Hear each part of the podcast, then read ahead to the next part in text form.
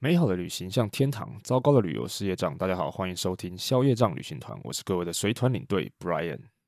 今天呢是二零二二年的一月二号，所以呢前两天就是二零二一年的最后一天。大家晚上有去过这个跨年夜、跨年活动吗？还是跟我一样在家里看着电视，然后吃着东西，等待这个倒数计时的时间来临？因为今年跟去年一样，有很多的线上跨年晚会，像是五月天的线上演唱会啦，还有台北、台中、高雄、花莲都有很多的线上跨年表演。尤其呢，最有趣的一件事情是，今年的线上跨年表演的，最热门的竟然是花莲。不过大家也应该都知道原因，就是呢，这个罗志祥在花莲唱跨年夜的这个压轴，而且呢，表演是还蛮精彩的。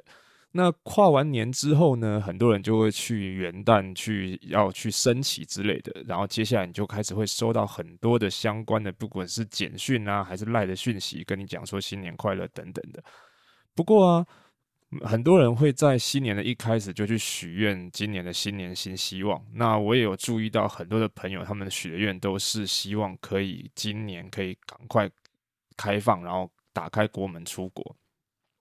因为不得不说啊，从一九年年底到现在，时间真的过得非常快。这句话我不知道在这个节目当中讲过了多少遍，因为这是真的，时间过得真的很快。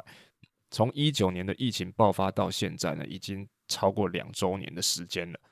大家不知道还记不记得自己上一次出国的时候是什么时候？我来跟大家分享一下我自己呢，最后一趟出国是在二零二零年的二月出去的。那个时候呢，我去了一趟欧洲，是带团，带团去欧洲，走了一趟意瑞法比荷五个国家，就是意大利、瑞士、法国、比利时跟荷兰。听起来这个国家有一点多啦，不过因为这是一个学生学校学生的毕业旅行，所以呢，他们的行程自然会比较丰富一点，因为希望可以一次看到很多欧洲的国家。那其实本来这个团呢，一开始差点是要被取消的，因为毕竟从一九年年底十二月的时候，疫情就已经爆发。那他们是二月的团，所以呢，本来家长是会担心小孩子去到会有危险之类的。但是因为后来跟学生们一起协调当中呢，很多学生还是想要去，所以虽然最后人数有变少，但是还是有成型的。那因为我们的行程是从意大利开始，所以呢，去到那边的时候，很多人就担心。如果各位有印象的话呢，欧洲的疫情很多是从意大利开始爆发的，原因就是因为呢，在那里他们刚好二月份的时候有一个很大的节日，就是威尼斯的面具节，所以很多人在那边狂欢完之后呢，就顺便把这个疫情跟病毒通通带回他们国家去了。所以，我们到了意大利之后呢，很多的家长每天就是用电话或者是用讯息呢，关心他们的小朋友有没有事情。但是说真的，当时在意大利的时候，尤其在罗马的时候，你真的感觉不到欧洲，呃，应该说意大利有什么样对于疫情有什么样的感觉，因为他们你走在街上呢，他们也没有戴口罩，也没有任何的防疫措施等等之类的，就跟没事一样。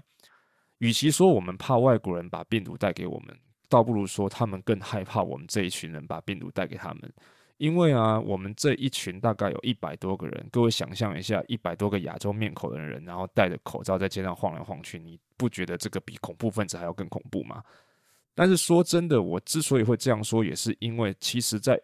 当初呢，疫情一开始扩散的时候，很多意大利甚至官员们呢都觉得这种病呢，COVID-19 跟 SARS 一样，只有亚洲人才会得。因为如果各位有印象的话，当初的 SARS 根本没有扩散到欧洲去，都是在亚洲地区而已。所以他们甚至很夸张的以为那种病只有黄种人会得，算是一种歧视了。但是呢，也是因为这个原因，所以他们一开始对那个病毒一点防御的措施都没有，也没有这个想法。那我们是什么时候开始感觉到疫情对意大利有影响呢？是我们走到威尼斯的时候。刚才讲过嘛，疫情是从威尼斯开始扩散，传到世界各地去的。这是一个推论啊，并不是全部，但是感觉上就是这样。那我们到了威尼斯的圣马可广场。如果各位有印象，你去过威尼斯的话，你就会知道，在圣马可教堂前面的那个大广场，平常都是人山人海、人满为患，你想要找一个空间来拍照都不容易。但是我们那一次去到那里的时候，竟然可以拍空景。各位想象一下，那个地方竟然一个人都没有，几乎可以说只有我们那一团一百多个人这样子。所以算是我们第一次在那个时候有觉得疫情有让意大利受到影响这样子。那第二次呢，是我们走到了米兰的时候，那个时候我们带着学生去参观意大利唯一的一间星巴克旗舰店，在米兰。我们走进去的时候，可以说所有大概所有的。当当下的消费的那一些客人都有吓到，因为一群黑压压的人冲进去，然后看东看西看，然后还戴着口罩，非常的恐怖。所以呢，我们第我是第一团进去的，等到第二团要进去的时候，竟然就被挡下来，因为他们觉得客人会受到惊吓，所以就不让他们进去了。那但是呢，整个行程上面来说都还算是蛮顺利的，只有在路上呢，有的时候会有一些餐厅会介意你曾经从意大利来的，他们会跟你讲说要怎么样怎么样之类的。整体上来说呢，行程当中也算是非常非常的顺利。唯一呢，只有在最后我们要回来之前，在荷兰的机场发生了一件突发状况呢，让我们当下稍微有一点措手不及。就是呢，这个土耳其航空我们本来要搭的飞机呢，它突然下了一个决定，就是说，如果你的欧洲行程有去到意大利的话，就不让你登机。各位想象一下，一百多个人的机位直接被拉掉，让你不能回台湾，这种感觉是当下是让人很紧张的。不过幸好当时呢，有这些我们同团的领队，还有跟旅行社不断的去接洽跟协调，最后还是顺利回到台湾了。因为我们那时候搭了一个另外一个航空公司，而且从转机变成是直飞，算是一个小小的因祸得福了。然后回来之后呢，大概是台湾时间的三月初。然后回来之后呢，就是接下来两个礼拜的居家隔离的时间。只是那个时候我也没想到，这个就是我最后一次出国的行程了。因为其实，在疫情一开始的时候，大家都觉得这个 COVID-19 可能会是像 SARS 一样，只是持续几个月啦，甚至了不起半年这样子。而且到了夏天呢，它会自动消失不见。结果没想到呢，到了四月份、五月的时候呢，全球疫情大爆发，于是呢，整个全球的旅游业都进入了停摆的状态。那我们的旅行社呢，在台湾也被限制，不能够带团组团出国。所以也就是因为这样子，所以政府呢就开始给了一些补助的方案，像是让旅游同业呢去上一些补助的课程，每个人可能六十个小时，然后可以拿一些钱。或者是呢，给旅行社一些员工的薪资补助款，但是呢，这个时候呢，我们就必不得不说，其实领队跟导游算是比较倒霉一点的状态，因为呢，我们其实有一点像是旅行社里面体制内编制外的角色，我们平常呢是没有拿旅行社薪水的。如果各位有听前面的集数，你就会知道，领队是不领薪水的，所以平常呢，如果没有团，我们也不会特别进公司。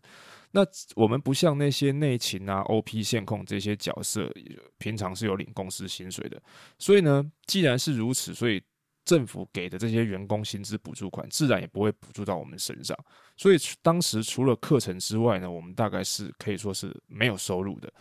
所以那个时候呢，就有很多的领队、导游，还有可能旅游业的一些相关从业人员，不得不去做一些其他的工作来贴补自己平常的生活开销所需。像我自己知道最多的就是去做一些外送啊，像是 Foodpanda、Uber Eats 啊，或者是像去做防重业去当这个 sales，因为大家可能都有听过，有一些防重业呢，他们有一些短期的保障底薪的这样子的制度。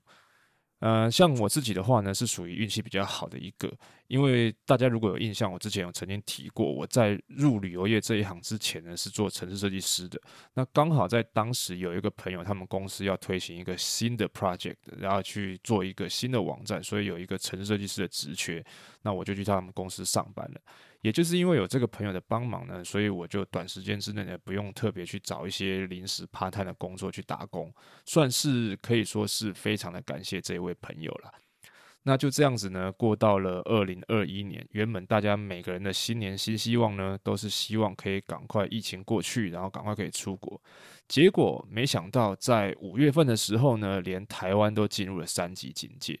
于是呢，在学校念书的学生不得不回到家里面用视讯的方式来上课。然后很多的公司行号呢，如果不是直接让员工在家里上班的话呢，也必须要做一些公司制度上面的人员分流等等的。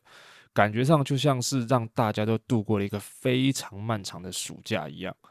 一直呢，到了前几个月，大概是九月、十月份的时候才调降成二级，就一直到了现在。我相信这段期间呢，对于很多还在坚持从事旅游相关产业的人来说，真的是很煎熬的一段日子。尤其在你看到很多的餐厅、饭店、旅馆都慢慢退出这个市场之后，真的会让人家感觉压力越来越大。而且呢，你时不时可能还会听到家人朋友关心你说你的工作怎么办啊，然后什么时候才有可能恢复到之前的样子啊？你什么时候才能再出去带团之类的？说真的，我也很想跟他们讲说，我也希望明天就恢复正常，大家能够出出国，我可以去带团之类的。但现实就是不太可能的，因为你每天看到新闻这样报，你就会觉得只要他这个疫情不要变得越来越糟，你就已经阿弥陀佛了，更别想着说明天就能出去。可是呢，我们既然讲到新闻、报章、杂志，也有可能会有很多的朋友会好奇说，不是看到电视上面都已经在讲说国旅市场已经越来越热之类的哦，每天要去金门、马祖、澎湖玩的这些人也很多，那你们是不是也应该要恢复正常之类的这种话？说实在的，如果是我自己的朋友问我这个问题的话，我通常都会反问他们一句话，就是你自己在台湾，你要出去玩的话，不管是花东还是哪里你会去跟团吗？因为像我自己就不会，我通常都只是上网订一订票、订一订房，然后了不起就是去 KKday、KKlook 这些 Klook 这样子的网站上去订一些门票啦、房间啊，或者是买一些行程之类的，几乎不太可能去跟团。而且即便是有这样子的课程跟需求，那也算是很少数。因为如果大家曾经有上网去看过那些国内旅游的产品，你就会发现，国内旅游的产品大部分还是集中在那种一日游、两日游。离岛的话，可能会有三天两夜或者是四天三夜。但是呢，你会发现很有趣的一件事情，就是即便在现在这种状况呢，这些旅游业还是在用低价的方式抢客人，就已经僧多粥少了。还是你会发现，每天的行程平均价格大部分都是落在一千到一千五百块钱。所以团量少、价格又低、利润低的情况之下，这些当地的导游，我们台湾的导游去带这些团，他平均的收入算起来，搞不好还没有比他认真一点去跑那些 Foodpanda、Uber E 的这些外送的收入来得更好。而且，其实，在我们台湾本来就有那些在耕耘这些国内旅游的旅行社跟导游，他们本来就在做一些可能像是员工旅游或者是。毕学生毕业旅行这样子的工作，那对于那些本来就把重心放在国外旅游的这些旅行社或者是领队，他们要切入国旅市场，本来就有一定的难度存在了。所以呢，当然它是一个国内旅游复苏的一点点好转的情况，但是呢，首先着重的第一个对于比较有好处的就是饭店业。那再来就是一些旅行社，真的对于导游甚至是领队有好处的几率实在太低了。当然，它是一个选择，只是呢，像我自己就没有决定要去进入国旅市场这样子去做而已。那我自己呢，目前的打算则是今年的计划是要在上半年的时候去参加一个叫做旅游业的充电菜出发的计划。那这个计划呢，我会去各个旅行社去分享我自己带团的一些心得啦，还有一些经验的分享啊，跟这些行程的规划等等之类的内容。那它是这个我们政府推从去年度推出的一个让旅游业的相关从业人员去在这段停滞期呢去充电，然后呢增强一些自己本职学能的一个。补助案，所以呢，不管是去讲课分享的人，还是去上课听讲的人呢，都有一定的补助。那这个补助呢，是从目前来说的话，是到今年的六月份。所以呢，也有可能是因为这样的原因，我目前有听到一些比较乐观的旅游业的同业的说法是，他们觉得有可能的话呢，在今年快的话暑假，慢的话可能年底呢。我们台湾对于出国的一些限制，或者是回国隔离的这些这些政策呢，可能会有一些放宽的可能，也有可能会是在寻求一些像是博流以外的一些旅游泡泡，比如说日本啊，或者是韩国这样子的地方。那只是说这些都目前都只是这些旅游从业人员的推测而已。至于它会不会成真呢？那我们就只能说是拭目以待而已了。那以上呢，就是今天想要说给大家听的，我在疫情前最后一次带团的一些故事跟过程，还有从那个时候到现在的一些想法，还有我的现况。虽然没有什么资讯量，希望大家不会觉得很无聊，毕竟它就是我对于二零二零还有二零二一的一点回顾。那至于今年二零二二的新年新希望呢，我当然是希望自己的工作啊，或者是家庭状况，还有健康等等的，都是一切顺利。也希望大家都一切顺利。那也希望大家能够继续收听，继续支持消业障旅行团。还有呢，我也希望今年真的有机会可以跟着大家一起出国去玩。那在节目的最后呢，我也有一个消息要分享给大家，就是呢，我终于在去年倒数的最后几天呢，决定要把消业障旅行团的脸书粉丝专业给打开了，而且是再度打开。为什么这么说呢？因为其实这个粉丝专业在节目刚上架的时候就已经存在，只是我从来没有打开过，因为一开始呢，不知道在上面跟大家分享什么内容。那为什么现在又要打开呢？因为呢，除了 IG 上面都是一些比较固定的图片跟文字之外呢，有很多我自己可能出去吃美食啊，或者是一些漂亮的景点、好的饭店，还有一些旅游业相关有趣的讯息跟新闻呢，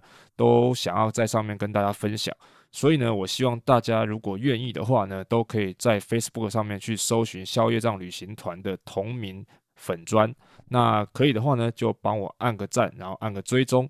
当然，如果各位有什么想要提出的问题呢，也或者是想要知道的内容，或者是想要听的故事，都欢迎各位直接在粉丝专页上面，或者是直接到 Apple Podcast 底下去留言，也可以直接到消业障旅行团的 IG 上面私讯或者是留言告诉我。那二零二一年已经过去了，那最后二零二二年呢，祝大家各位全部都能够身体健康，万事如意，新年快乐！消业障旅行团，我们下周见喽，拜拜。